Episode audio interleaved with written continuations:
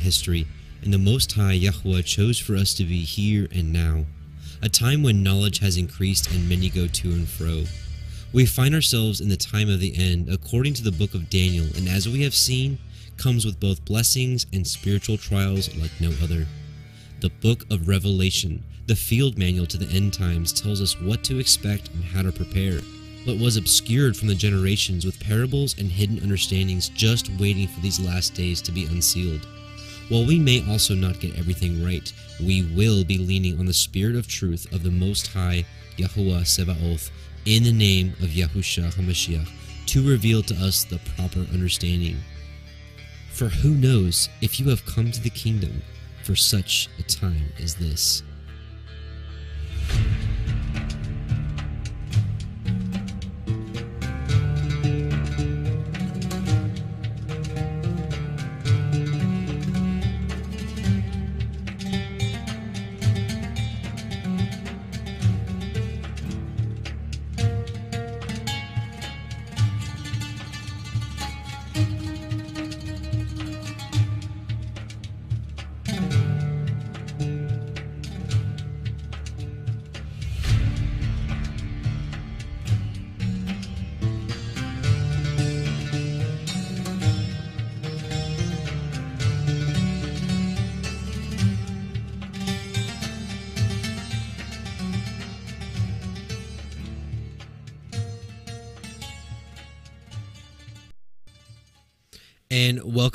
Brothers and sisters. Welcome to the Parable of the Vineyard YouTube live stream.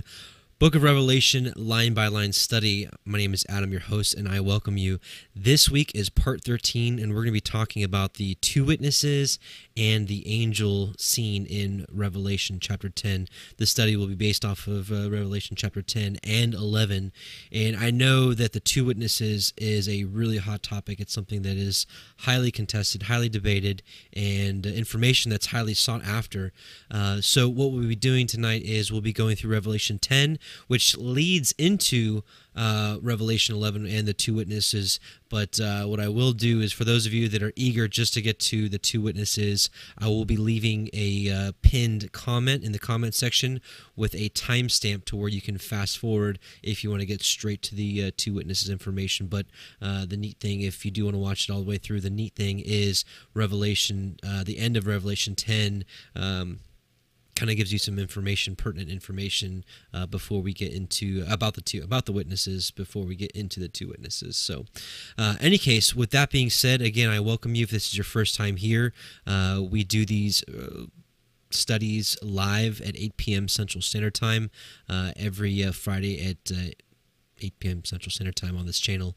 Uh, this week, however, this is pre-recorded. Um, I am currently in Salem, Indiana, visiting mother and my mother and uh, family, and uh, so I'm, i apologize I'm not here live with you this week, but um, we'll be back at it next Friday live as we get into Revelation chapter 12, which quite frankly was the uh, the highlight in the beginning of this channel. So i'm really eager to revisit revelation 12 next week with you. So but before we do that let's um, let's get this uh, study started and uh, we'll start off with some prayer and um, the blessing and shofar blast in anticipation for that great shofar uh, the great uh, day of that trumpet. So um, let's bow our hearts. Heavenly father yahweh we just come before you in yahusha's name and we just thank you so much for the King of Kings you've given us and drawn us back unto you.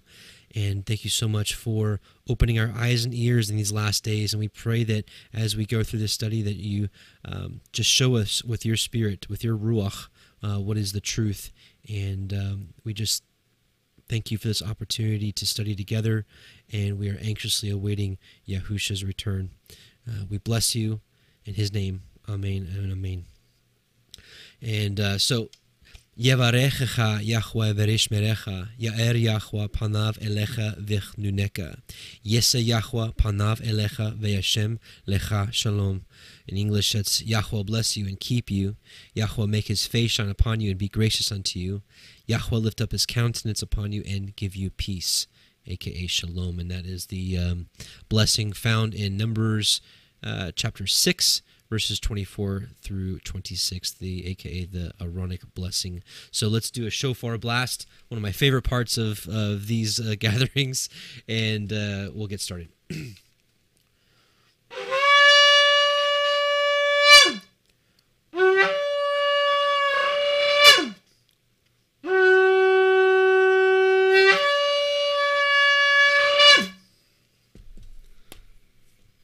Okay. Brothers and sisters, let's get right into it. And I am excited for this one. This should be pretty interesting. You know, for those of you that have been following this uh, study uh, since the beginning, we're on part 13 now. Uh, in part one, we talked a little bit about the two witnesses. And uh, at that time, it was new information for a lot of you.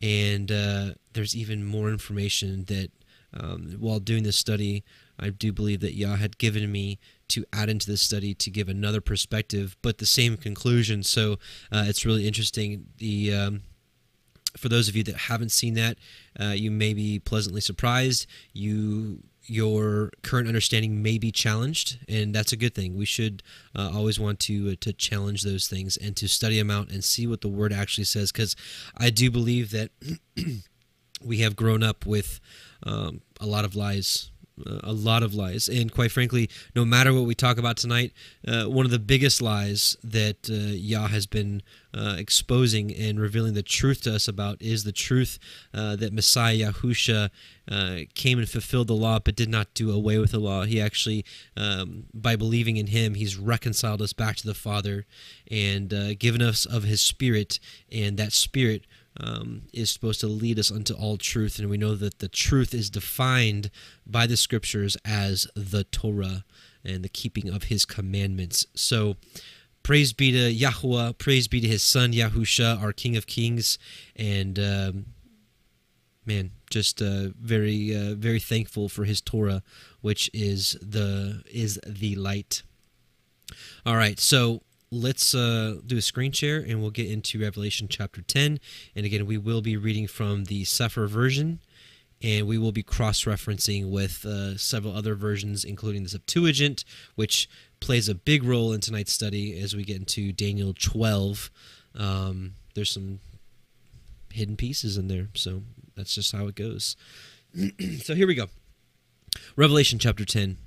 And I saw another mighty angel come down from heaven clothed with a cloud, and a rainbow was upon his head, and his face as it were the sun, and his feet as pillars of fire. And he had in his hand a little sefer book little book open, and he set his right foot upon the sea and his left foot upon the earth, and cried with a loud voice, as when a lion roars. And when he had cried, seven thunders uttered their voices. And when the seven thunders, thunders had uttered their voices, I was about to write. And I heard a voice from heaven saying unto me, Seal up those things which the seven thunders uttered, and write them not. And the angel which I saw stand upon the sea and upon the earth lifted up his hand to heaven, and swore to him that lives for ever and ever, who created heaven, and the things that there are in therein are, and the earth, and the things that are that therein are, and the sea, and the things which are therein, that there should be time no longer. But in the days of the voice of the seventh angel, when he shall begin to sound, the mystery of Yah should be finished, as he has declared to his servants the prophets. And the voice which I heard from heaven spoke unto me again, and said, Go, and take the little Sefer, which is open in the hand of the angel which stands upon the sea and upon the earth. And I went unto the angel, and said unto him, Give me the little Sefer. And he said unto me, Take it, and eat it up and it shall make your belly bitter, but it shall be in your mouth sweet as honey. And I took the little Sefer out of the angel's hand and ate it up, and it was in my mouth sweet as honey. And as soon as I had eaten it, my belly was bitter. And he said unto me, You must prophesy again before many peoples and nations and tongues and kings. So now, let's back up and let's dig through this line by line and see what it's really being said here. So, first off, let's look at the identity of this angel. Now, we talked a little about this last week, but we're going to dive into it a little bit further. Uh, one of the one of the biggest arguments we'll see here against this angel being Messiah Yahusha is that there's a scripture that says that uh, you know he was made a little lower, um, made a little lower than the angels, but was raised into glory. Um, and we know that Yahusha is way above all the angels. Um, but I think what we'll find here is that he is the angel of Yahweh, as we've seen all throughout the old the Old Testament. Through I don't even like calling it the Old Testament, calling it through all the scriptures. He is, I do believe, he is the angel of Yahweh. And uh, so let's talk a little bit about that. So let's break this down. So um, I'm going to pull up some verses here and show you line by line that this is uh, Yahusha our Messiah. So Revelation 1 7 says, Behold, he cometh with clouds, and every eye shall see him, and they which pierced him, and all kindreds of the earth shall wail because of him. Even so, Amen. Let's not forget that the entire book of Revelation is what? The revelation of Yahushua HaMashiach. It's the revelation of him, it's the revealing of him. That's this whole book. So he cometh with clouds, right? So here we go. And I saw another mighty angel come down from heaven clothed with a cloud. That honestly should be enough right there, but uh, let's not stop there. The next part is, and a rainbow was upon his head. So let's take a look at Ezekiel 128. As the appearance of the bow that is in the cloud, that's the rainbow, in the day of rain, so was the appearance of the brightness round about, and this was the appearance of the likeness of the glory of Yahweh. And when I saw it, I fell upon my face, and I heard a voice of one that spake. The next part. And his face was as it were the sun. Most of you already know uh, in the Mount of Transfiguration, Matthew 17 2 states, and was transfigured before them, and his face did shine as the sun, and his raiment was white as the light. Right? And the last part, and his feet as pillars of fire, right? So his like feet and legs were like burning up, right?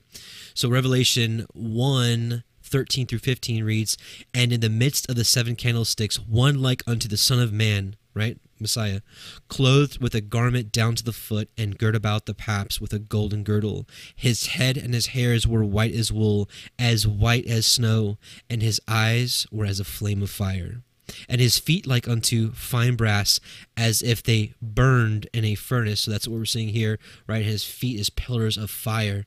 So his feet here, right? His feet is as if they burned in a furnace, and his the voice as the sound of many waters. So going to so it should be no doubt in your mind who this is at this point, but just to keep going Revelation 10 2 states, And he had in his hand a little book, a little sefer, open, and he set his right foot upon the sea and his left foot upon the earth. So he had a, a book in his hand, right? So let's take a look at who has this book. Revelation 5 1 through 7 reads, And I saw in the right hand of him that sat on the throne a book written within and on the backside sealed with seven seals. And I saw a strong angel proclaiming with a loud voice, Who is worthy to open the book and to loose the seals thereof? And no man in heaven, nor in earth, neither under the earth, was able to open the book, neither to look thereon. And I wept much, because no man was found worthy to open and to read the book, neither to look thereon. And one of the elders said unto me, Weep not, behold, the lion of the tribe of Judah, the root of David, hath prevailed to open the book and to loose the seven seals thereof. And I beheld, and lo, in the midst of the throne and of the four beasts, and in the midst of the elders, stood a lamb, as at, as it had been slain, having seven horns and seven eyes, which are the seven spirits of Elohim sent forth into all the earth. And he, right, the lamb, and he came and took the book out of the right hand of him that sat upon the throne. And as we saw a few weeks ago, it uh, also was Messiah Husha that was opening the seals from this book. And so therein we do have um, the identity of Messiah being the one that has this little book in his hand open, right? so let's talk a little bit more about Messiah being this mighty angel, which is dis- declared as the angel of Yahweh. Genesis 32, 22 through 30. And he rose up that night, and this is Jacob, right? Yaakov, and took his two two wives and his two women women servants and his eleven sons, and passed over the ford Jabbok. And he took them and sent them over the brook, and sent over that he had. And Jacob was left alone, and there wrestled a man with him until the breaking of the day. And when he saw that he prevailed not against him, he touched the hollow of his thigh. And the hollow of Jacob's thigh was out of joint as he wrestled with him. And he said, Let me go, for the day breaketh. And he said, I will not let I will not let thee go, except thou bless me. And he said unto him, What is thy name? And he said, Jacob, Yaakov. And he said, Thy name shall no more shall be called no more Yaakov, but Yashrael. For as a prince hast thou power with Elohim and with men, and hast prevailed. And Yaakov asked him and said, Tell me, I pray thee, thy name. And he said, Wherefore is it that thou dost ask after my name? And he blessed him there. And Yaakov called the name of the place Peniel, for I have seen Elohim face to face, and my life was preserved. Now, we also do know that Messiah Yahusha said that no man has seen the Father at any time. So Jacob saw Elohim. Is this Elohim the Father or Elohim the Son? I believe it's the Son. Let's take another look, another example. Exodus 3 1 through 6. Now Moses kept the flock of Jethro, his father in law, the priest of Midian, and he led the flock to the backside of the desert, and came to the mountain of Elohim, even to Horeb, Mount Sinai. And the angel of Yahweh, right? It's called in the KJV, it's angel of the Lord, but the angel of Yahweh appeared. Um, and, I just want to make you know make mention. It says the angel, not an angel, but the angel the angel of Yahweh appeared unto him in a flame of fire out of the midst of a bush. And he looked, and behold, the bush burned with fire, and the bush was not consumed. And Moshe said, I will now turn aside and see this great sight, why the bush is not burnt. And when Yahweh saw that he turned aside to see, Elohim called unto him out of the midst of the bush and said, Moshe, Moshe. And he said, Here am I. So we hear we see here that it was the angel of Yahweh appeared into the flame, and this same angel of Yahweh is also Elohim, is God, right? Elohim the Son. And he said, Draw not nigh hither, put off thy shoes from off thy feet, for the place whereon thou standest is holy ground. Moreover, he said, I am the El- I, right? This is the angel of Yahweh. I am the Elohim of thy father, the Elohim of Avraham, the Elohim of Yitzchak, and the Elohim of Yaakov. And Moshe hid his face, for he was afraid to look upon Elohim. So this transitions into one other scene I want to bring up. Actually, there's two more, but uh, this one ties right into it. You know, with there's only two places we see where um, someone is asked to take off their shoes for their standing on holy ground. Actually, did he ask Gideon to do that too? I can't remember. In any case, so if that's not the case, forgive me. Uh, Joshua 5 13 through 15. And it came to pass, when Joshua was by Jericho, that he lifted up his eyes and looked, and behold, there stood a man over against him with his sword drawn in his hand. And Joshua, his name is Yahusha, went unto him and said unto him, Art thou for us or for our adversaries? And he said, Nay, but as the captain of the host of Yahweh am I now come. And Joshua fell on his face to the earth and did worship, and said unto him, What saith my Adonai unto his servant? And the captain of Yahweh's host said unto Joshua, Loose thy shoe from off thy foot, for the place whereon thou standest is holy. And Joshua did so. And we know that in Revelation, um, you know, uh, John was rebuked when he was, you know, worshiping the angel. Um, so anyways, so let's keep going. Zechariah 3 6 through 7 reads, And the angel of Yahweh protested unto Joshua, saying, This is a different, Joshua. Thus saith Yahweh Sebaot, If we, you will walk in my ways, and if you will keep my charge, then thou shalt judge my house, and shalt keep my courts, and I will give thee places to walk among these that stand by. And one last one, and we'll move on from this. But I just really want to drive home the point that uh, this angel here, right, is in fact Yahusha, and the scriptures back it up. Exodus 23 20 through 23. Behold, I send an angel before you to keep you in the way and to bring you into the place which I have prepared. Beware of him and obey his voice. Provoke him not. This is the angel, right? For he will not pardon your transgressions, for my name is in him. But if thou shalt indeed obey his voice and do all that I speak, then I will be an enemy unto thine enemies and an adversary unto thine adversaries. For mine angel shall go shall go before you and bring you unto the Amorites, the Hittites, and the Perizzites, and the Canaanites, and the Hivites, and the Jebusites, and I'll cut them off. So this is just like the ministry of Yahusha, right? He comes in his father's name, right? He says, "My for my name is in him." He comes in his father's name and comes in doing his father's will. His doctrine is not his own, but his father's. It's all the same stuff over and over again. So let's keep going because we have a lot to cover tonight. Uh, Revelation 10:3 reads, "And cried." So this is the same angel. This is Yahusha cried with a loud voice, as when a lion roars. Because remember, he's the lion of the tribe of Judah as when a lion roars, and when he had cried, seven thunders uttered their voices. So we're going to take a quick look at Jeremiah 25:30. Now we're going to read a little more of Jeremiah 25 in just a minute to get you the whole context, but just to show you where this was uh, prophesied to happen. Um, there, Jeremiah 25:30 reads, "Therefore prophesy thou against them all these words, and say unto them, Yahweh shall roar, roar from on high, and utter his voice from his holy habitation. He shall mightily roar upon his habitation. He shall give a shout as they that tread the grapes against all the inhabitants of the earth. And we'll get a little more of that context here in a little bit, but just keep going. Now we're going to read Revelation 10, 4 through 7, and kind of break that down a little bit here because there's quite a bit to, to discuss here. And when the seven thunders had uttered their voices, I was about to write, and I heard a voice from heaven saying unto me, Seal up those things which the seven thunders uttered, and write them not. Right? But the interesting part is um, it was written, but it was sealed, but it's just in a different book. And that's just how Yahweh's word is.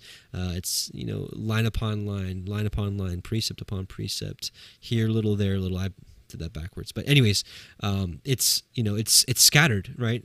All his information is scattered. It's like a, quite frankly, I find it to be like a treasure hunt because. Uh, I don't find too much joy in this world anymore, but I find joy in digging into His Word, and I hope you do as well. That's probably why you're here.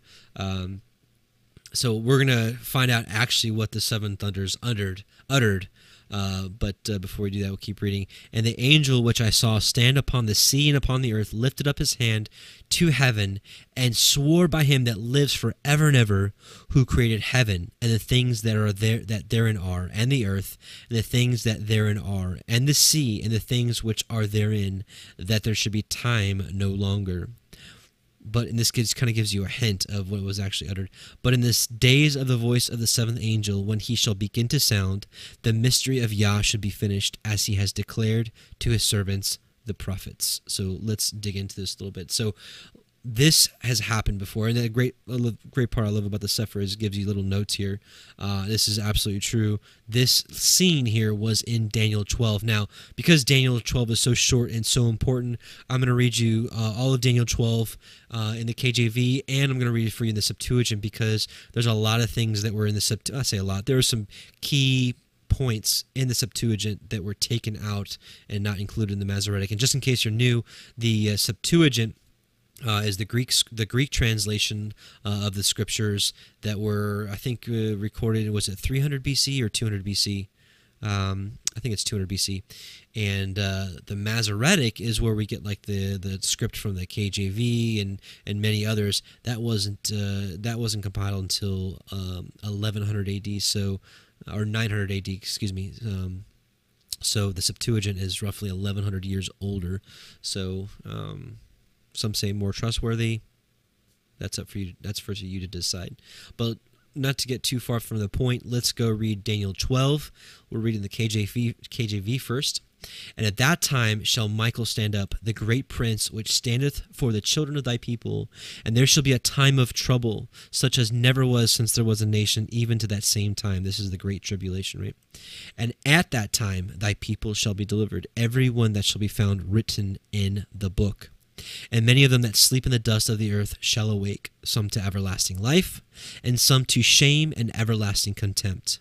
And they that be wise shall shine as the brightness of the firmament, and they that turn many to righteousness as the stars forever and ever. What a beautiful passage. Something we should all be striving for. But thou, O Daniel, shut up the words and seal the book, right? So this is very similar to what we saw here um, he said here, you know, seal up those things which the seven thunders uttered, seven thunders uttered. So we're already seeing some uh, some correlation here. And seal the book even to the time of the end. Many shall run to and fro, and knowledge shall be increased. And certainly we are living in those days. Then I, Daniel, looked, and behold, there stood two other, the one on this side of the bank of the river, and the other on that side of the bank of the river. And he said to the man clothed in linen, which was upon the waters of the river, How long shall it be to the end of these wonders?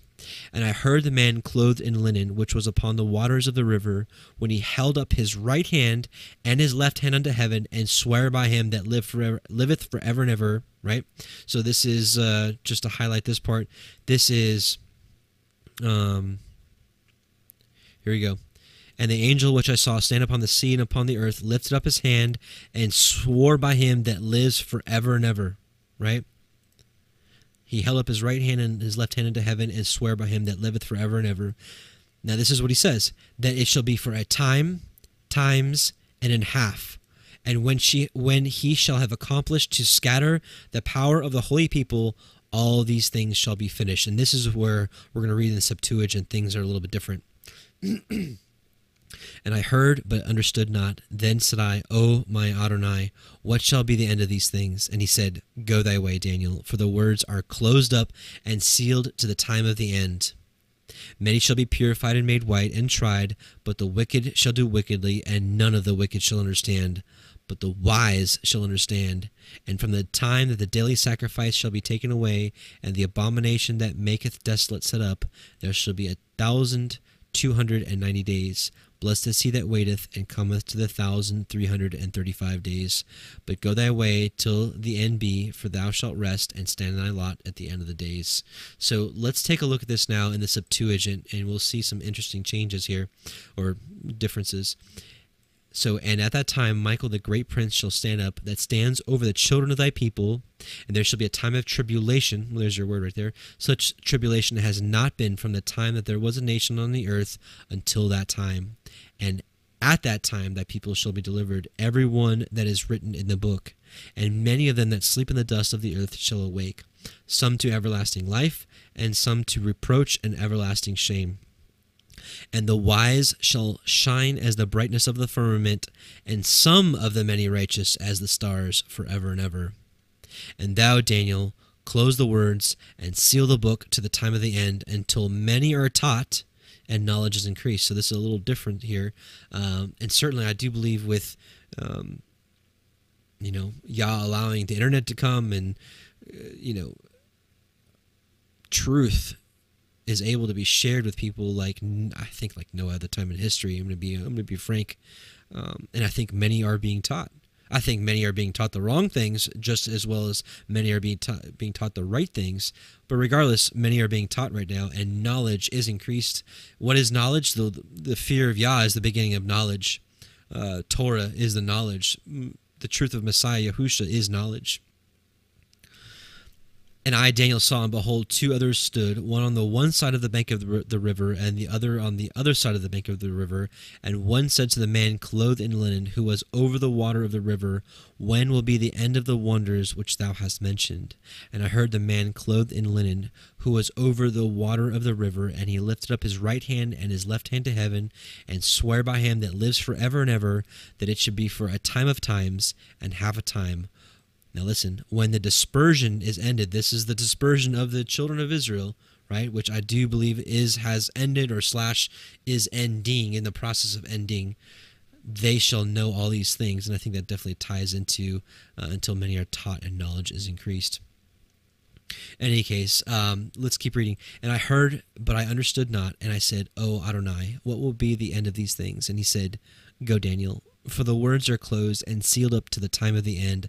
Many must be tested, and I know a lot of us are going through this, have been going through this, will be going through this, and thoroughly whitened and tried with fire and sanctified. But the transgressors shall transgress, and none of the transgressors transgressors shall understand, but the wise shall understand and from the time of the removal of the perpetual sacrifice, when the abomination of desolation shall be set up, there shall be a thousand two hundred ninety days. Blessed is he that waits and comes to the thousand three hundred thirty five days.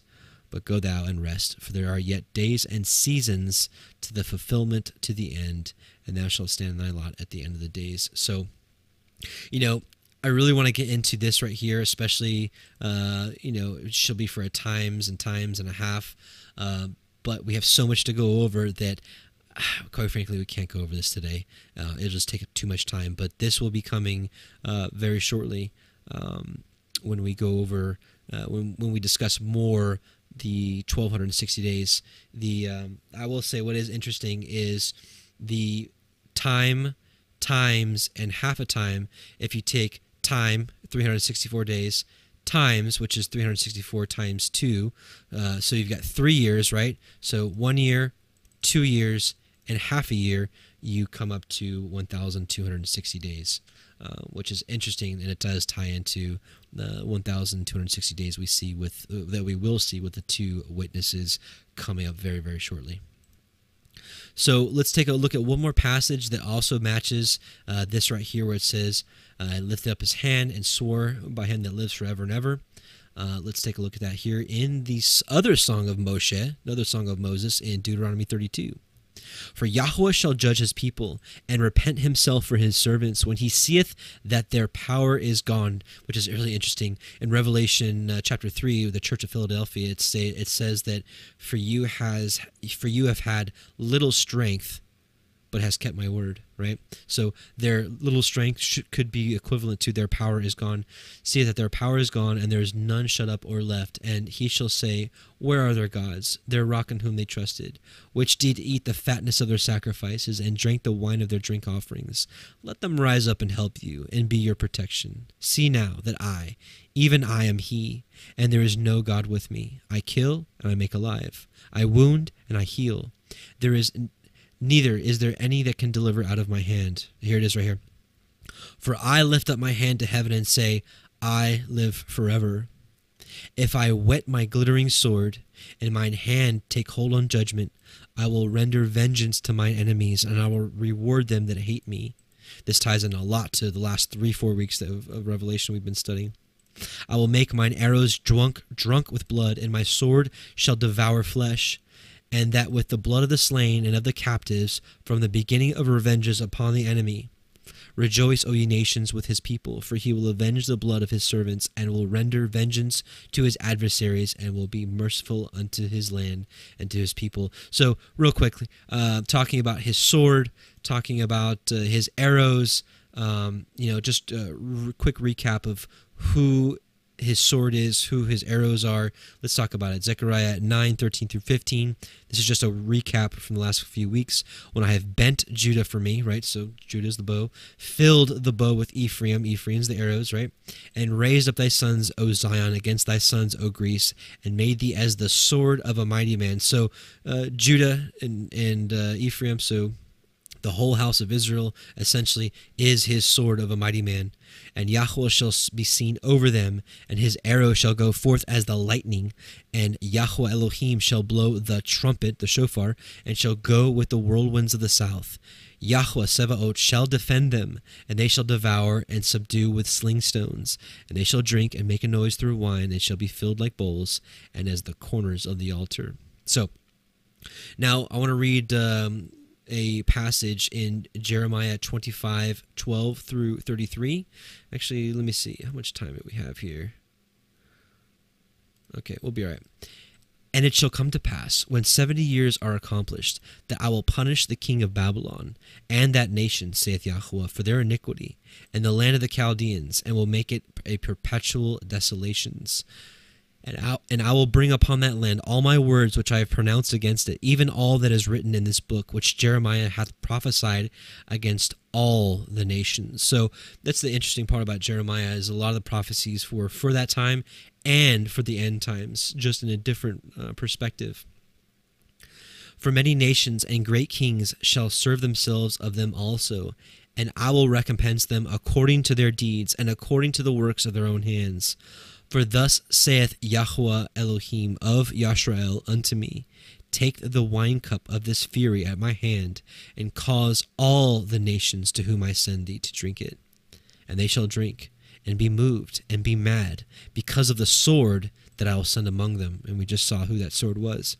Then took I the cup at Yahweh's hand, and make, made all the nations to drink, unto whom Yahweh had sent me, to wit, Jerusalem, and the cities of Judah, and the kings thereof, and the princes thereof, to make them a desolation, and an astonishment, and hissing, and a curse, as it is this day. Pharaoh, king of Egypt, and his servants, and his princes, and all his people, and all the mingled people, and all the kings of the land of Uz, and all the kings of the land of the Philistines, and Ashkelon, and Azzah, and Ekron, and the remnant of Ashdod, Edom, and Moab, and the children of Ammon, and all the kings of Tyrus, and all the kings of Zidon, and the kings of the isles which are beyond the sea, Dedan, and Tema, and Buz, and all that are in the utmost corners, and all the kings of Arabia, and all the kings of the mingled people that dwell in the desert, and all the kings of Zimri, and all the kings of Elam, and all the kings of the Medes, and all the kings of the north, far and near, one with another, and all the kingdoms of the world, which are upon the face of the earth, and the king of Shishak shall drink after them. So this is this hasn't happened yet, brothers and sisters. This is the entire world. Therefore, thou shalt say unto them, Thus saith Yahweh Sebaot, the Elohim of Yashrael, Drink ye, and be drunken, and spew, and fall, and rise no more, because of the sword which I send among you. And it shall be, if they refuse to take the cup at thine hand to drink, then thou shalt say unto them, Thus saith Yahweh Sebaot, Ye shall certainly drink. For lo, I begin to bring an evil on the city which is called by my name, Mystery Babylon. And should ye be utterly unpunished? Ye shall not be unpunished. For I will call for a sword upon all the inhabitants of the earth. Thus saith Yahweh Sebaot. Therefore prophesy thou against them all these words, and say unto them, Yahweh shall roar from on high. This is what we read earlier, part of Revelation right here, right? Where he roars as a lion. And this is and the reason I'm reading this portion of Jeremiah is this scene right here that we're reading in Revelation. This sets up the beginning of the day of Yahweh, right? And the destruction. And utter his voice from his holy habitation. He shall mightily roar upon his habitation, New Jerusalem. He shall give a shout, as they that tread the grapes against all the inhabitants of the earth. A noise shall come even to the ends of the earth, for Yahweh hath a controversy with the nations. He will plead with all flesh. He will give them he will give them that are wicked to the sword, saith Yahweh. Thus saith Yahweh Sebaot, Behold, evil shall go forth from nation to nation, and a great whirlwind shall be raised up from the coast of the earth, and the slain of Yahweh shall be at uh, shall be at that day from one end of the earth even to the other end of the earth. They shall not be lamented, neither gathered nor buried. They shall be dung upon the ground. So, a couple things to uh, just we're going to look at one more section of scripture, and then we're going to move on from this concept. But um, it says that he will plead with all flesh, right? And the slain of Yahweh shall be from one end of the earth even to the other. And here's just one more scene of that. and uh, this is Isaiah 66, 13 through 17. We're going to start with 13 because it's going to show you that at the same time that New Jerusalem comes down is the same time this destruction comes. As one whom his mother comforteth, so will I comfort you, and ye shall be comforted in Jerusalem. And when ye see this, your heart shall rejoice, and your bones shall flourish like an herb, and the hand of Yahweh shall be known toward his servants, and his indignation toward his enemies. For behold, Yahweh will come with fire, and with his chariots like a whirlwind, to render his anger with fury, and his rebuke with flames of fire. For by fire and by his sword will Yahweh plead with all flesh, and the slain of Yahweh shall be many.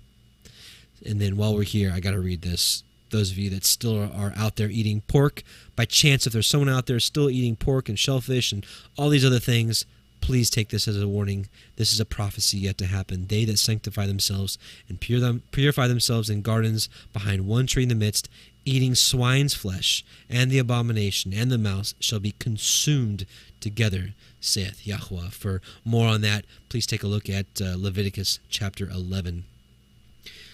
Okay, so let's move on from this now. Let's take a look at Revelation 10 8 through 11 and break that down. So we'll read 10 through 11, then we'll break that down, and we're going to be moving on to the two witnesses. Well, this part here will actually kind of is the entry into the two witnesses, and then we're going to be talking specifically about the two witnesses and their identity and what they will be doing. Revelation 10:8 reads, or 10 8 through 11 reads, And the voice which I heard from heaven spoke unto me again and said, Go and take the little cepher which is open in the hand of the angel which stands upon the sea and upon the earth. And I went unto the angel and said unto him, Give me the little cepher. And he said unto me, Take it and eat it up, and it shall make your belly bitter, but it shall be in your mouth sweet as honey. Right? What's sweet as honey? Um, Psalm 19 says the Torah is sweeter than honey and the honeycomb. And I took the little cepher out of the angel's hand and ate it up, and it was in my mouth sweet as honey, and as soon as I had eaten it, my belly was bitter. And he said unto me, You must prophesy again before many peoples, and nations, and tongues, and kings. Now, we know the words of John were prophesied to many nations and tongues and kings. He didn't specifically go out and do that. This, I believe, is a foreshadow of what the two witnesses will be doing. And um, so let's take a look at what this is referencing. This is hands down referencing Ezekiel 2 through 3. Uh, pretty short little passages here, but let's take a look at what is actually being said and what will be done. Ezekiel 2 and he said unto me, Son of man, stand upon thy feet, and I will speak unto you. And the Spirit entered into me when he spake unto me, and set me upon my feet, that I heard him that spake unto me. And he said unto me, Son of man, I send you to the children of Israel, to a rebellious nation that hath rebelled against me. They and their fathers have transgressed against me, even unto this very day. How true is that still today? For they are impudent children and stiff hearted. I do send you unto them, and ye shall say unto them, Thus saith Yahweh Eloheinu. And they, whether they will hear or whether they will forbear, for they are a rebellious house, yet shall know that there hath been a prophet among them. And you, son of man, be not afraid of them, neither be afraid of their words, though briars and thorns be with thee, right? fruitless plants, right? Instead of a fruitful tree, which Psalm 1 says that those that think upon, dwell upon, and do his Torah shall be as trees planted by the rivers of waters. Their leaf shall not fade, and they shall give forth fruits in their due season. Thorns and briars, good for nothing. Good to be uh, rooted up and thrown into a fire. and thou dost dwell among the scorpions. Be not afraid of their words, nor be dismayed at their looks, though they be a rebellious house and thou shalt speak my words unto them, whether they will hear or whether they will forbear, for they are most rebellious. But thou, Son of Man, hear what I say unto you. Be not you rebellious like that rebellious house. Open thy mouth, and eat that I give thee. And when I looked, behold, an hand was sent unto me, and lo, a roll of a book was therein. So now you're starting to see the similarities here, right? And he spread it before me, and it was written within and without, and there was written therein lamentations and mourning and woe. Ezekiel 3. Moreover, he said unto me, Son of man, eat that thou findest, eat this roll, right? So eat this book, and go and speak unto the house of Israel. So I opened my mouth, and he caused me to eat that roll. And he said unto me, Son of man, Cause thy belly to eat, and fill thy bowels with this roll that I give thee. Then did I eat, and it was in my mouth as honey for sweetness. We can't deny that this is what Revelation was pointing to. So now here we are. Let's see what the rest of this says. And he said unto me, Son of man, go, get thee unto the house of Israel, and speak with my words unto them. For you are not sent to a people of a strange speech and of an hard language, but to the house of Israel not to many people of a strange speech and of an hard language, whose words you canst understand. Surely, had I sent you to them, they would have hearkened unto you. But the house of, and this is like a reference to like uh, example is um, Jonah being sent to Nineveh, right? Sent to a, uh, a, a land of a, of a, different speech, not his people. Guess what? Uh, Jonah said, "Hey, repent, or this place will be done, destroyed in forty days." And they're like, okay, we're going to listen to you, right? But did Israel ever listen to the prophets? No. But the house of Israel will not hearken unto you, for they will not hearken unto me. For all the house of Israel are impudent and hard hearted. Behold, I have made thy face strong against their faces, and thy forehead strong against their sorry, strong against their foreheads. As an adamant harder than flint have I made thy forehead. Fear them not, neither be dismayed at their looks, though they be a rebellious house. Moreover, he said unto me, Son of man, all my words that I shall speak unto you, the I'm sorry, all my words that I shall speak unto you, receive in your heart, and hear with your ears, and go, get you to them of the captivity, unto the children of thy people, and speak unto them, and tell them, Thus saith Yahweh Elohim, whether they will hear or whether they, they will forbear. Then the Spirit took me up, and I heard behind me a voice of a great rushing, saying, Blessed be the glory of Yahweh from his place. I heard also the noise of the wings of the living creatures that touched one another, and the noise of the wheels over against them, and a noise of a great rushing.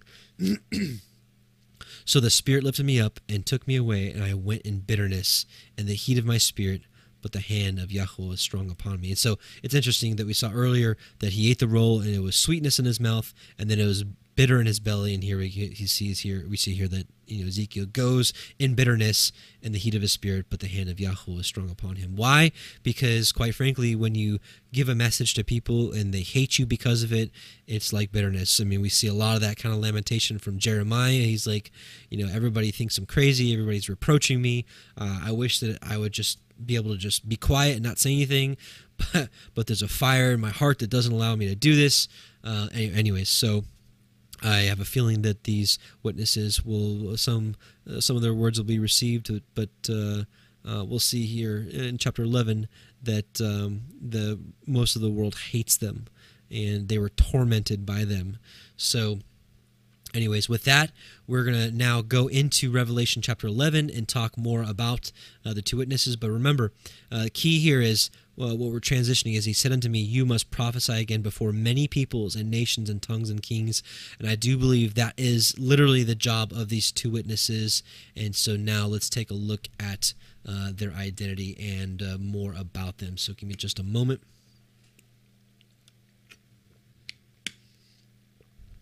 All right. Revelation 11. And we're actually going to only be going until verse uh, 6 this week, and we'll be going a little further next week. And we'll be diving um, more into, or the rest of chapter 11 next week. But we're going to be focusing on Revelation 11 1 through uh, 6, all about the two witnesses.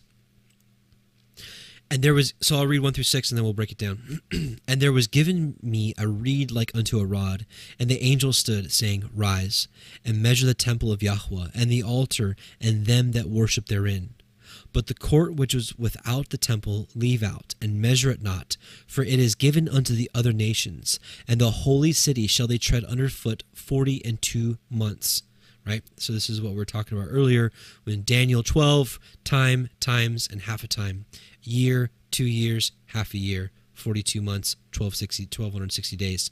And I will give power unto my two witnesses, and they shall prophesy a thousand two hundred and three score days, 1260, oops, clothed in sackcloth.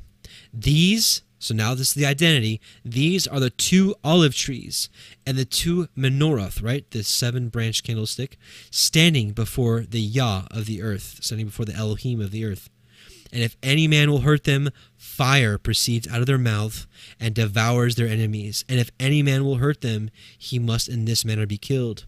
These have power to shut heaven, that it rain not in the days of their prophecy, and have power over the waters to turn them to blood, and to smite the earth with all plagues as often as they will. So we're going to stop there, and we're going to back up and dig into this um, and there's a lot to go over here. So this is a really exciting part here. So let's talk about the first part. This measuring this uh, measuring reed. The angels. Um, and what's really going on here. And again, uh, Cepher has uh, these two these references here. Let's take a look at them. Um, doesn't add a whole lot to the study, but just to reference them is nice. Ezekiel 40 verse 3, and he brought me thither, and behold, there was a man whose appearance was like the appearance of brass, with a line of flax in his hand and a measuring reed, and he stood in the gate. A little bit further down in that chapter, so he measured the court, and hundred cubits long, and an hundred cubits broad, foursquare, and the altar that was before the house. And one more, Ezekiel 41 13. So he measured the house and 100 cubits long, this and the separate uh, place in the building and the walls thereof and 100 cubits long. So this is the actual measuring. Now, there is a passage actually in the book of Enoch which describes this scene right here about the uh, the angels going off, uh, measuring, um, and yeah, there's actually a lot to be said here about this. So here we go. this is uh, this is chapter 61 of the book of Enoch. And I saw in those days how long cords were given to those angels, and they took themselves wings and flew, and they went towards the north. And I asked the angel, saying unto him, Why have those angels taken these cords and gone off? And he said unto me, They have gone to measure. And the angel who went with me said unto me, These shall bring in the measures of the righteous and the ropes of the righteous to the righteous, that they may stay themselves on the name of Yahweh Sevaot forever and ever. So here is a really interesting part that we get in Enoch that we don't get anywhere else, um, we because we know the scriptures say that that Yahusha is the temple. Uh, the book of uh, Peter, in one of his epistles, it says that we are. Um, we're like building blocks. We're like stones um, of this holy habitation uh, for Yahweh. In uh, Revelation chapter 3, it says that uh, the Church of Philadelphia will be like, made like pillars in the temple of his uh, Elohim. So, um, certainly, um, the righteous have some part to play in being part of this temple or being part of this house uh, for Yahweh. Again, a house not made with hands, because man didn't make us, right? Yahweh made us, made us.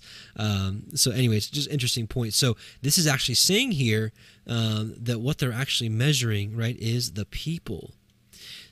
Just keep continuing. The elect shall begin to dwell with the elect, and those are the measures which shall be given to faith and which shall strengthen the righteous.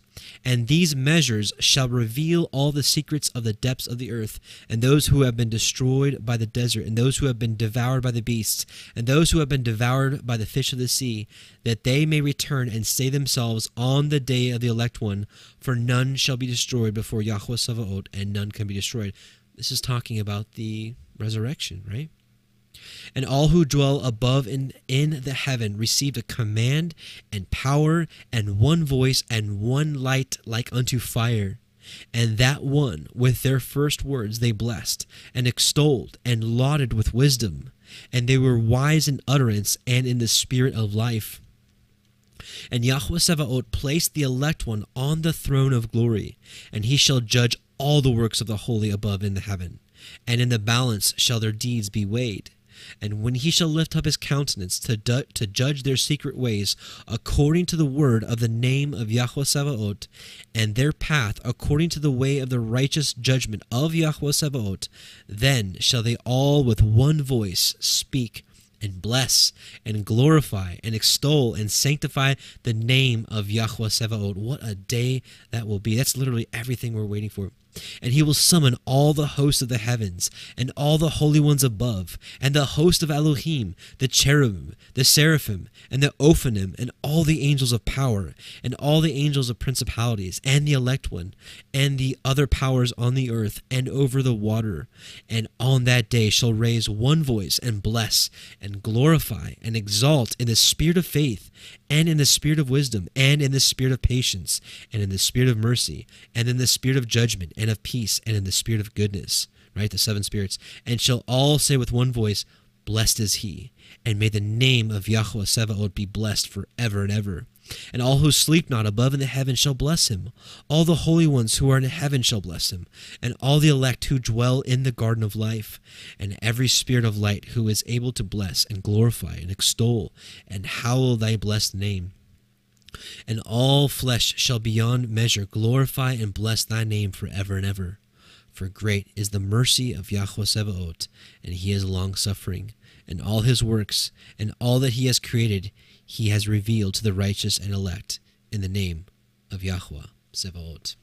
So, uh, what a what a day! And um, if uh, for for your own reading, uh, if you want to continue reading chapters 62 and 63 of Enoch, uh, it just continues to show you that when this happens is also the day of it is the day of Yahweh. Um, It is the day of the frightening of for the nations and joy and peace for the righteous and the elect.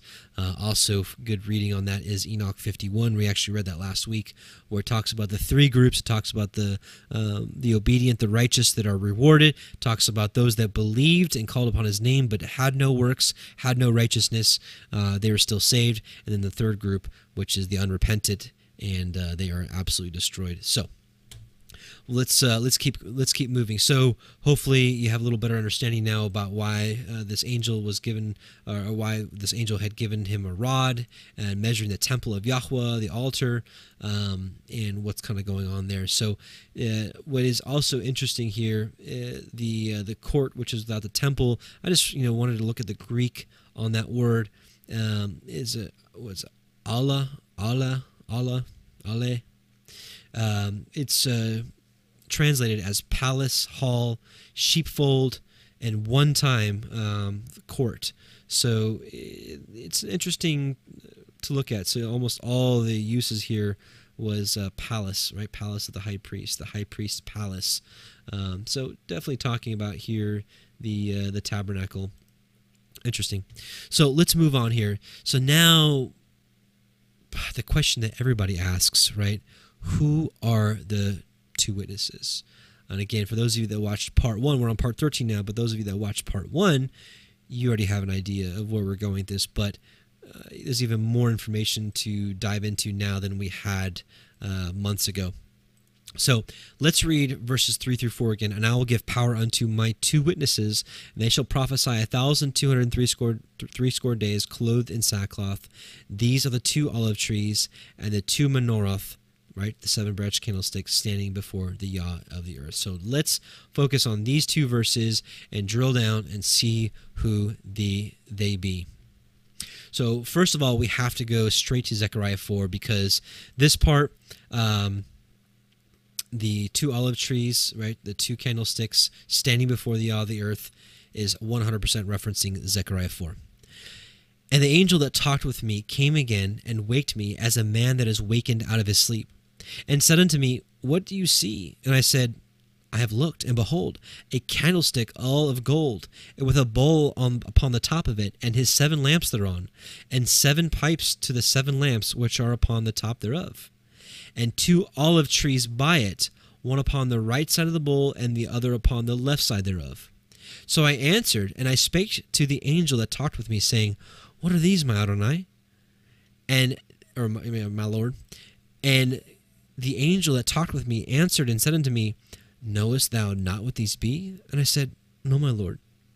Then he answered and spake unto me, saying, This is the word of Yahweh unto Zerubbabel, saying, Not by might, nor by power, but by my spirit, saith Yahweh Sebaot. Who art thou, O great mountain? Before Zerubbabel thou shalt become a plain, and he shall bring forth a headstone thereof with shouting, crying, Grace, grace unto it. Moreover, the word of Yahweh came unto me, saying, The hands of Zerubbabel have laid the foundation of this house. His hands shall also finish it, and thou shalt know that Yahweh Sabaoth hath sent me unto you. For who hath despised the day of small things? For they shall rejoice, and shall see the plummet in the hand of Zerubbabel. With those seven, they are the eyes of Yahweh, which run to and fro through the earth. So, just real quick, want to pause who this is actually talking about, right? Because we know that Yahusha came through the line of Zerubbabel, through the line, lineage of the kings. Um, right here it says, Revelation 5 6, and behold, and I beheld lo in the midst of the throne and of the four beasts, and in the midst of the elders stood a lamb as it had been slain. We know who that is, having seven horns and seven eyes, which are the seven spirits of Elohim sent forth into the, all the earth. So, uh, again, what are we seeing here? Um, uh, they are the eyes of the Yahweh, right? Those seven, they are the eyes of Yahweh, which run to and fro through the whole earth. Then answered I and said unto him, What are these two? Now we're getting to the meat of it now. These are the two olive trees upon the. Or he said, I'm sorry. Then answered I and said unto him, What are these two olive trees upon the right side of the candlestick and upon the left side thereof? And I answered again and said unto him, what be these two olive branches which through the two golden pipes empty the golden oil out of themselves? And he answered me and said, Knowest not what these be? And I said, No, my lord. Then he said, These are the two anointed ones that stand by Yahweh of the whole earth. So now let's pause and let's break this down. First, we need to, let's take a look at the interlinear of Zechariah 4:14, which we just read. So uh, right here, so so he said, "These are the two ones, the anointed." Right. So let's look at the Hebrew here. It says, "The two, which is shnei, which means two. Now, why I was translated ones, I'm not sure. It says benay. This means sons, right? You look at it here.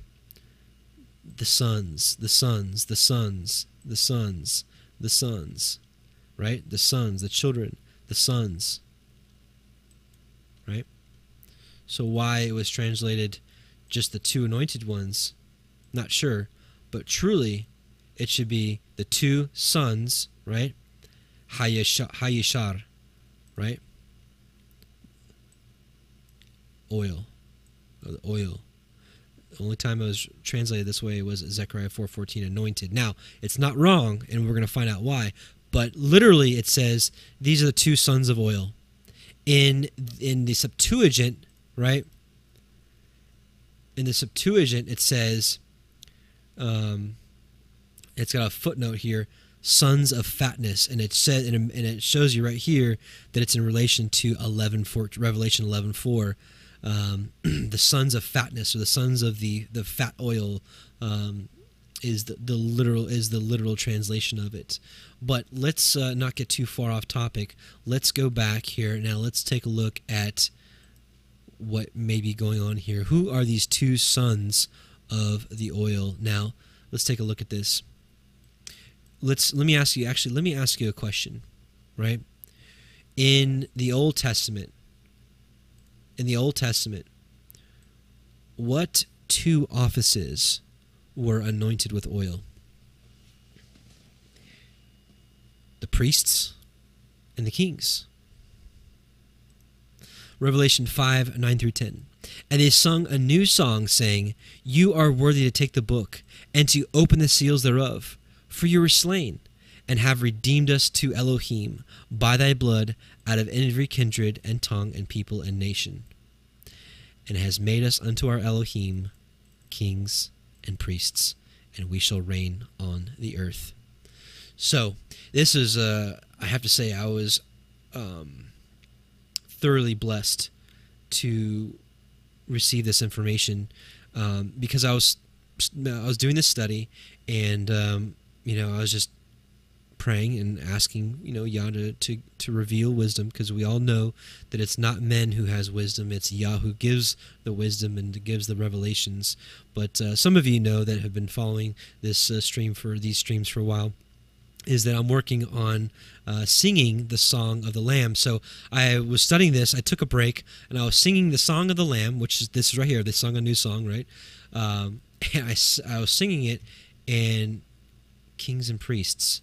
And then I started looking it up, and I, and then uh, was realizing that these are the two offices that are anointed. Let's take a look at that. Let's take a look at the priests. Exodus 30, 22 through 31. Moreover, Yahweh spake unto Moshe, saying, Take thou also unto thee principal spices, of pure myrrh five hundred shekels, and of sweet cinnamon half so much, even two hundred and fifty shekels, and of cannabosum. It says sweet calamus, but the Hebrew is cannabosum. They wanted to cover up the truth. I don't know why.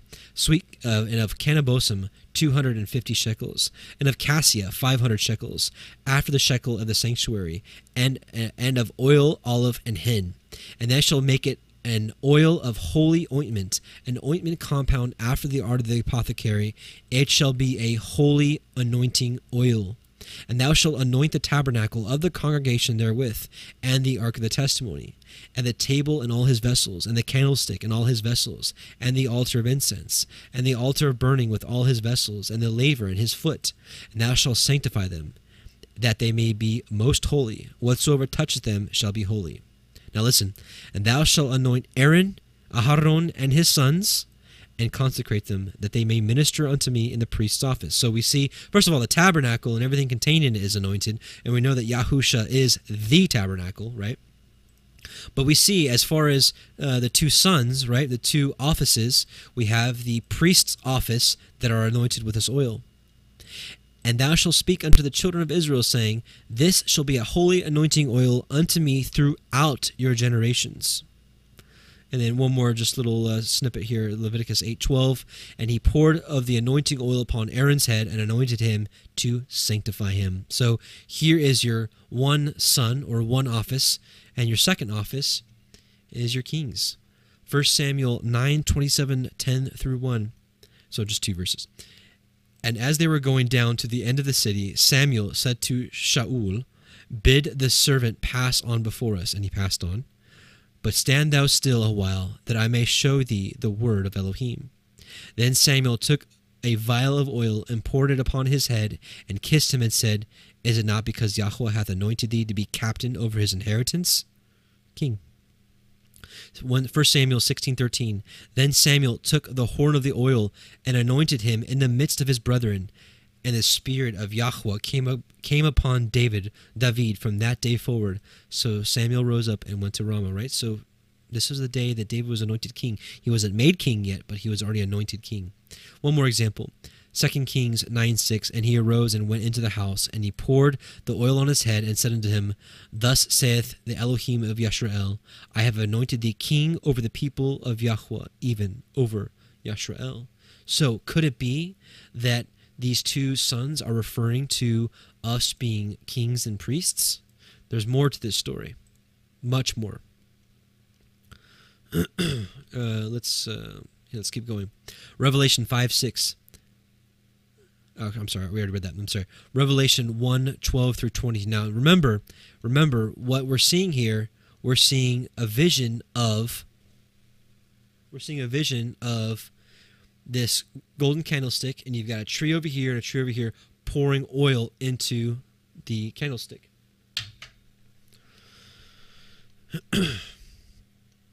so, Revelation 1 12 uh, through 20. And I turned to see the voice that spake with me. And being turned, I saw seven golden candlesticks. Right? And in the midst of the seven candlesticks, one like unto the Son of Man, and clothed with a garment down to the foot, and girt about the paps with a golden girdle. His head and his hairs were white like wool, as white as snow, and his eyes were as a flame of fire, and his feet like unto fine brass, as if they burned in a furnace, and his voice as the sound of many waters. He and he had in his right hand seven stars, and out of his mouth went a sharp two-edged sword, and his countenance was as the sun shineth in his strength. And when I saw him, I fell at his feet as dead.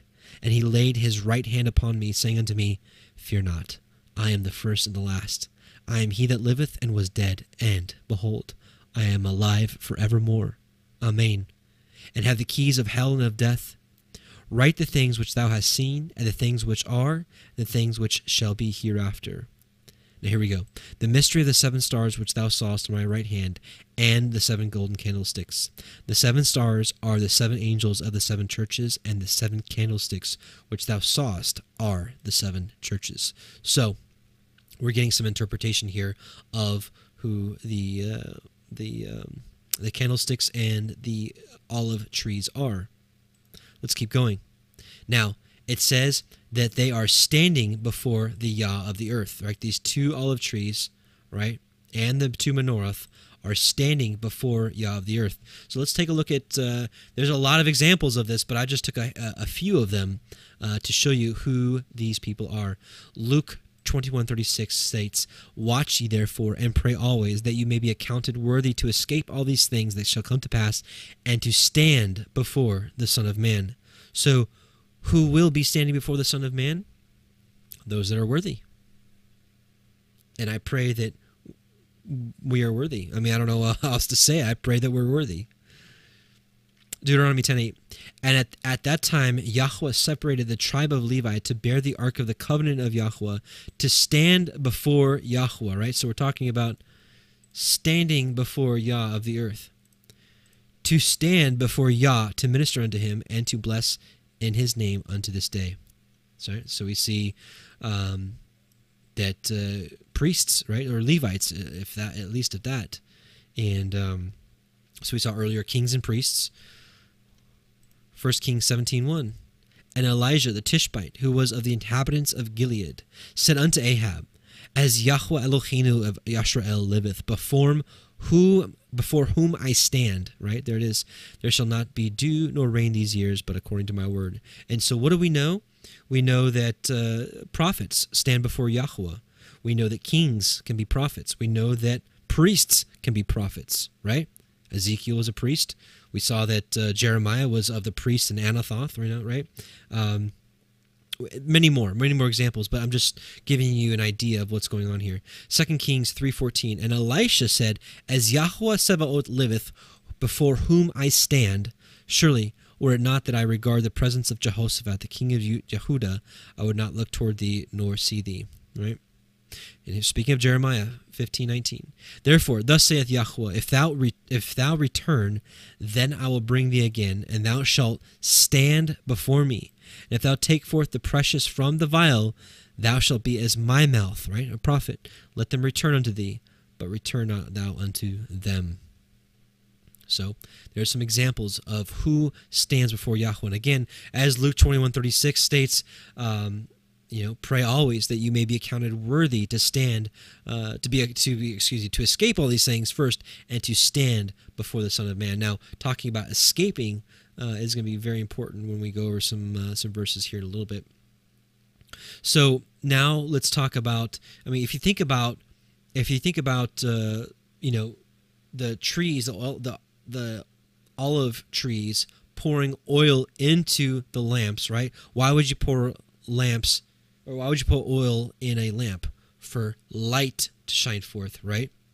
And that was a commandment that Yahusha gave to us, which he said, Matthew 5 16, let your light sh- uh, so shine before men that they may see your good works and glorify your Father which is in heaven. So the, the, the lamp that was in the tabernacle that the priests lit all the time, right? That was a symbol of the people bringing forth light, which is what Yahusha uh, taught us, commanded us.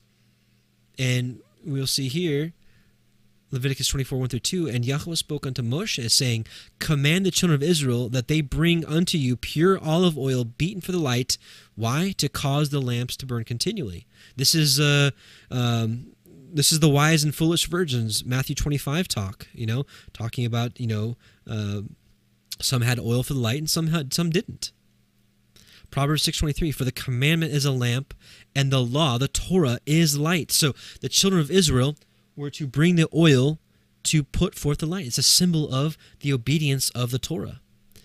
And the Torah is light and reproofs of instruction are the way of life. Now, let's take a look at uh, the olive tree. Revelation 11:4 again these are the two olive trees. And the two candlesticks standing before the Elohim of the earth. These are the two olive trees. Let's zoom in on that. We saw this already. The seven candle revelation 1:20 and the seven candlesticks which thou sawest are the seven ecclesia the seven churches. It's the people. Psalm but going back to the olive tree. Psalm 52 8 but I am like a green olive tree in the house of Elohim. I trust in the mercy of Elohim forever and ever. Jeremiah 11:16 Yahweh called thy name a green olive tree fair and of goodly fruit with the noise of a great tumult he hath kindled fire upon it and the branches of it are broken but this is obviously uh, you know condemnation for the wicked house of israel at that time of jeremiah but in general right yahweh called thy name a green olive tree fair and goodly fruit speaking of the two branches, right, the two sticks that were pouring the oil, Ezekiel 37, 16 through 17. Moreover, thou son of man, take thee one stick and write upon it for Judah and for the children of the Israel his companions. Then take another stick and write upon it for Joseph, the stick of Ephraim, and for all the house of Israel his companions, and join them one to another stick. I'm sorry, and join them one to another into one stick, and they shall become one in my hand. So, hopefully you're starting to see some of the connections here. All right. Oops.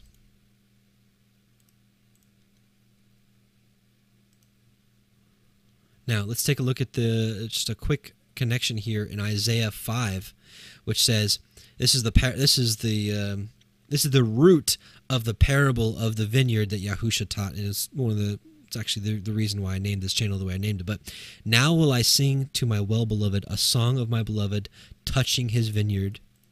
My well beloved hath a vineyard in a very fruitful hill. And if we look at the interlinear here on that, um,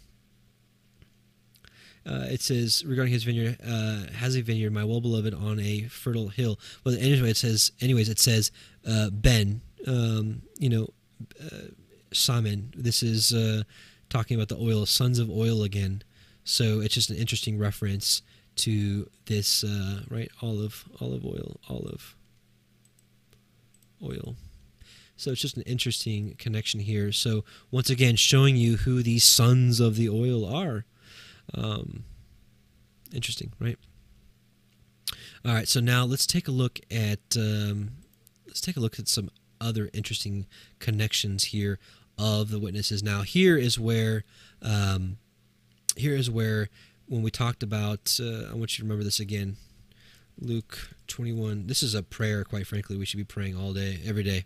Watch ye therefore and pray always that you may be, you may be accounted worthy to escape, keyword escape, all these things that shall come to pass and to stand before the Son of Man. So we saw that the witnesses stood before all the Yah of the earth. Now let's see who escapes that stands before the Son of Man. now we're going to start here with the coming of New Jerusalem, and we're going to see how that transitions into who the two witnesses are and uh, what they do. So, if you haven't realized what I'm getting at yet, just to be speak very plainly with you, um, it's been taught for a long time that the two witnesses are two literal people, right? But I do believe that number two was a reference to what we read in Zechariah 4, the two sons of oil, the two anointed ones. Um, and we're, we've been taught all this time to believe that Moshe, Moses will come back, and Elijah, uh, or Moses and Enoch, or Enoch and Elijah, or one of the combination. And there's there's a few. There's some.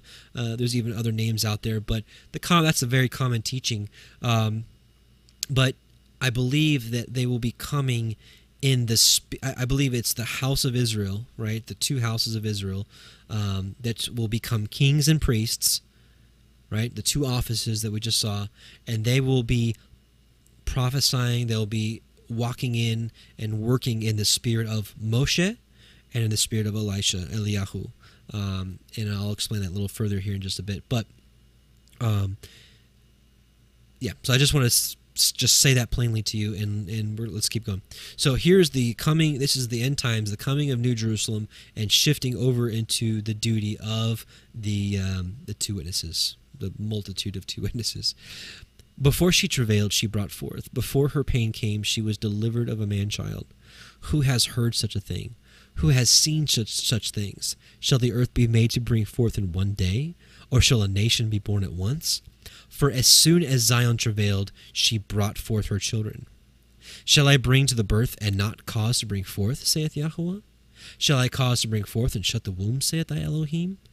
Rejoice ye with Jerusalem, and be glad with her, all ye that love her. Rejoice for joy with her, all ye that mourn for her. That ye may suck and be satisfied with the breast of her consolations, that ye, ye may milk out and be delighted with the abundance of her glory. For thus saith Yahweh, Behold, I will extend peace to her like a river, and the glory of the Gentiles like a flowing stream. Then shall ye suck, ye shall be borne upon her sides, and be dandled upon her knees. As one whom his mother comforteth, so will I comfort you, and ye shall be comforted in Jerusalem. And when you see this, your heart shall rejoice, and your bones shall flourish like an herb, and the hand of Yahweh shall be known toward his servants, and his indignation towards his enemies. I mean, this this verse right here just kind of explains it all. Like that when when that day goes down, it's going to be indignation towards the the nations, and it's going to be joy and peace and amazement to his servants. We read this earlier. For behold, Yahweh will come with fire, and with his chariots like a whirlwind, to render his anger with fury, and his rebuke with flames of fire. For by fire and by his sword will Yahweh plead with all flesh, and the slain of Yahweh shall be many. They that sanctify themselves and purify themselves in the gardens behind one tree in the midst, eating swine's flesh, dangerous, dangerous territory, and the abomination and the mouse shall be consumed together, saith Yahweh. For I know their works and their thoughts. It shall come that I will gather all nations and tongues, and they shall come and see my glory. Now, here we go. Remember, those that escape and stand before the Son of Man, right? Remember, those that stand before the Son of stand before Yah, stand before the Son of Man, right? These are the witnesses. And I will set a sign among them, and I will send those that escape of them unto the nations, right? So he says, I will send those that escape of them, right, unto the nations. So literally, they're going to escape, and then they're going to be sent back out.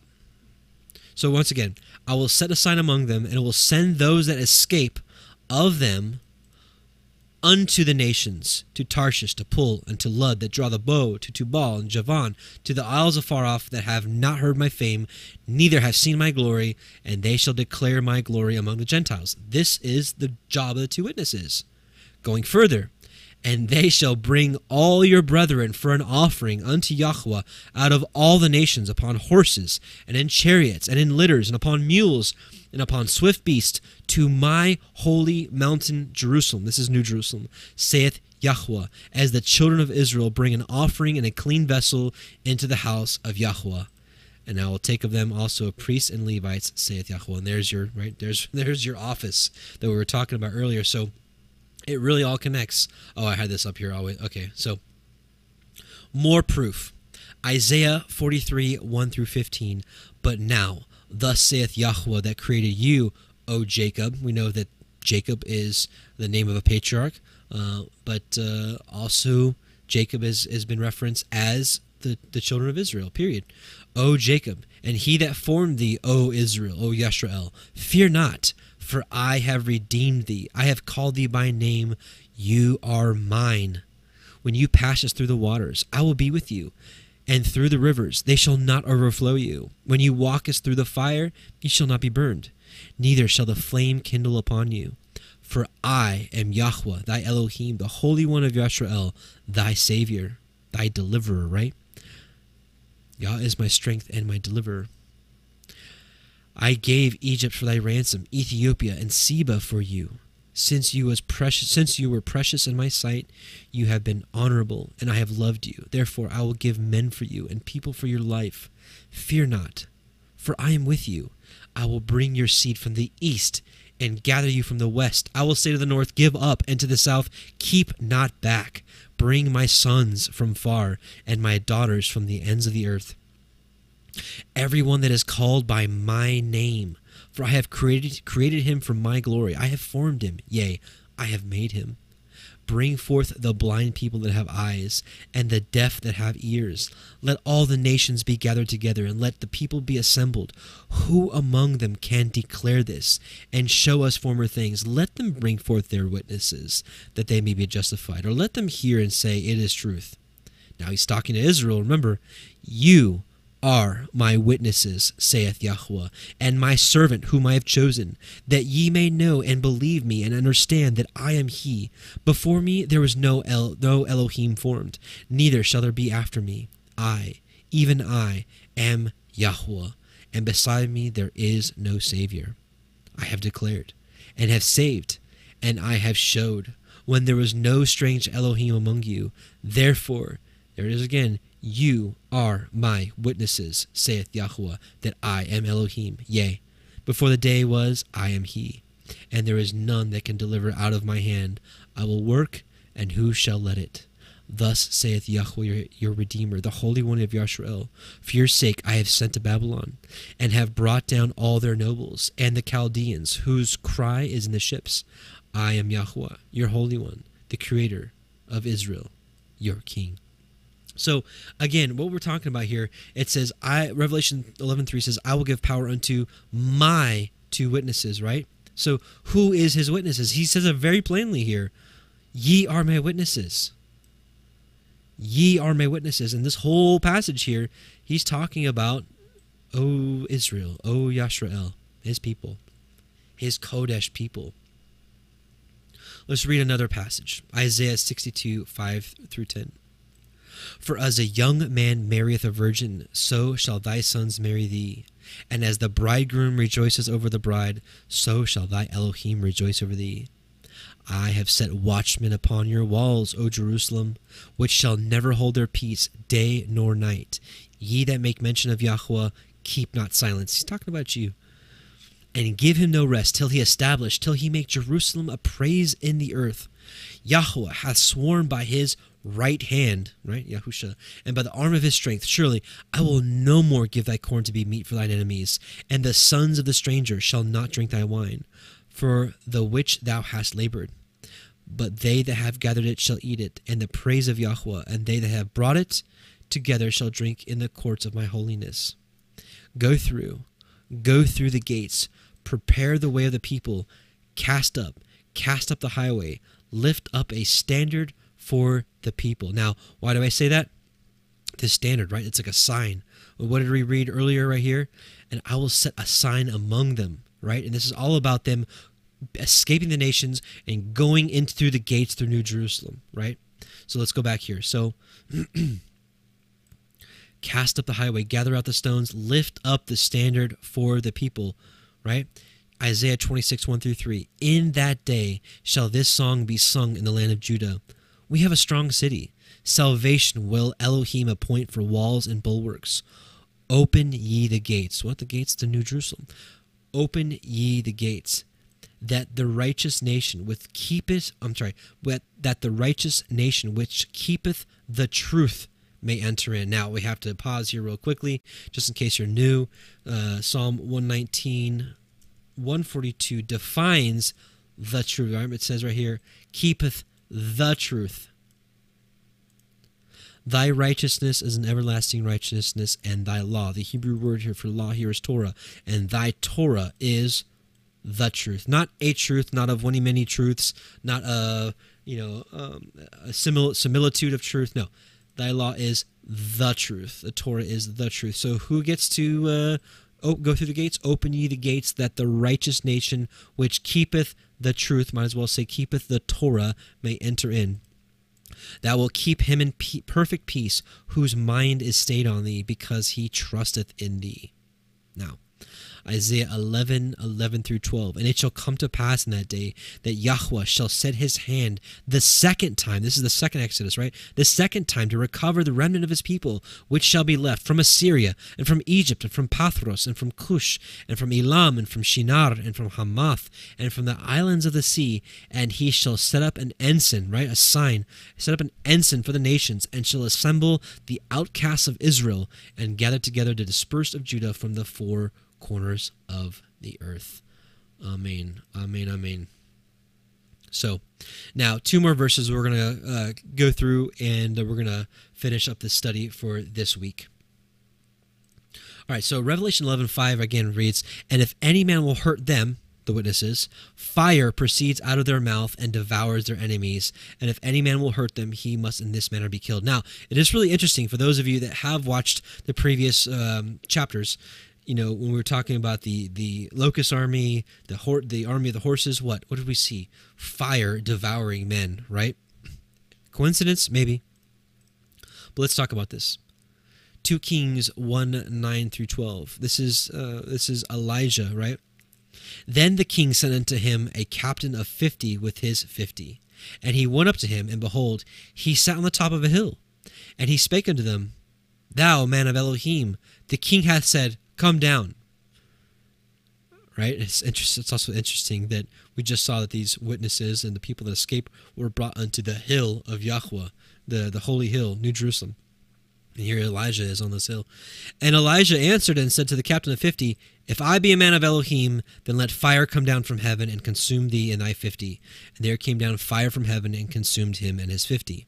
Again, also, he sent unto him another captain of fifty with his fifty. And he answered and said unto him, O man of Elohim, thus hath the king said, Come down quickly. And Elijah answered and said unto them, If I be a man of Elohim, let fire come down from heaven and consume thee and thy fifty. And the fire of Elohim came down from heaven and consumed him and his fifty.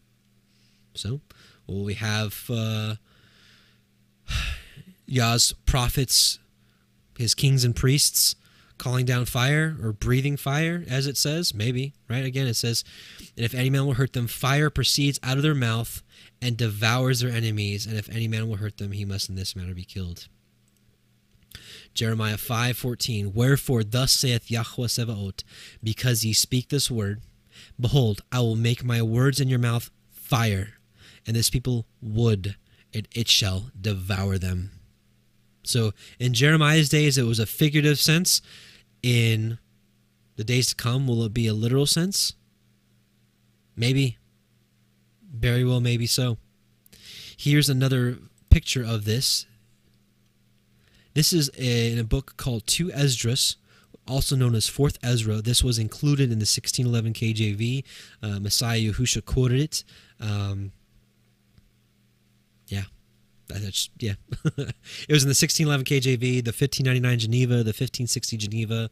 Um, you know, this is a solid book, but it was removed out of the canon in the late 1800s when they removed the what was called the Apocrypha. So we're to read 2 Esdras uh, 13, 1 through 11, and then a few other verses, uh, what, yeah, 25 through 28. It's basically a vision, and then we're to have a small little interpretation of the vision. So the man from the sea. After seven days, I dreamed a dream in the night, and behold, a wind arose from the sea and stirred up all its waves. Again, those of you that have been with us the last few weeks, you know what this wind is, what the and what the waves are, what uh, the cloud, tempest, storm. And I looked, and behold, this wind made something like the figure of a man come up out of the heart of the sea. And I looked, and behold, that man flew with the clouds of heaven. We know what the clouds are, right? And wherever he turned his face to look, everything under his gaze trembled. And whenever his voice issued from his mouth, all who heard his voice melted as wax melts when it feels the fire. After this I looked, and behold, an innumerable multitude of men were gathered together from the four winds of heaven to make war against the man who came up out of the sea. This has a lot to do with what we read last week with the horseman army and the four uh, the four angels holding back the four winds. And I looked, and behold, he carved out for himself a great mountain and flew upon it. We know what that is. It's New Jerusalem.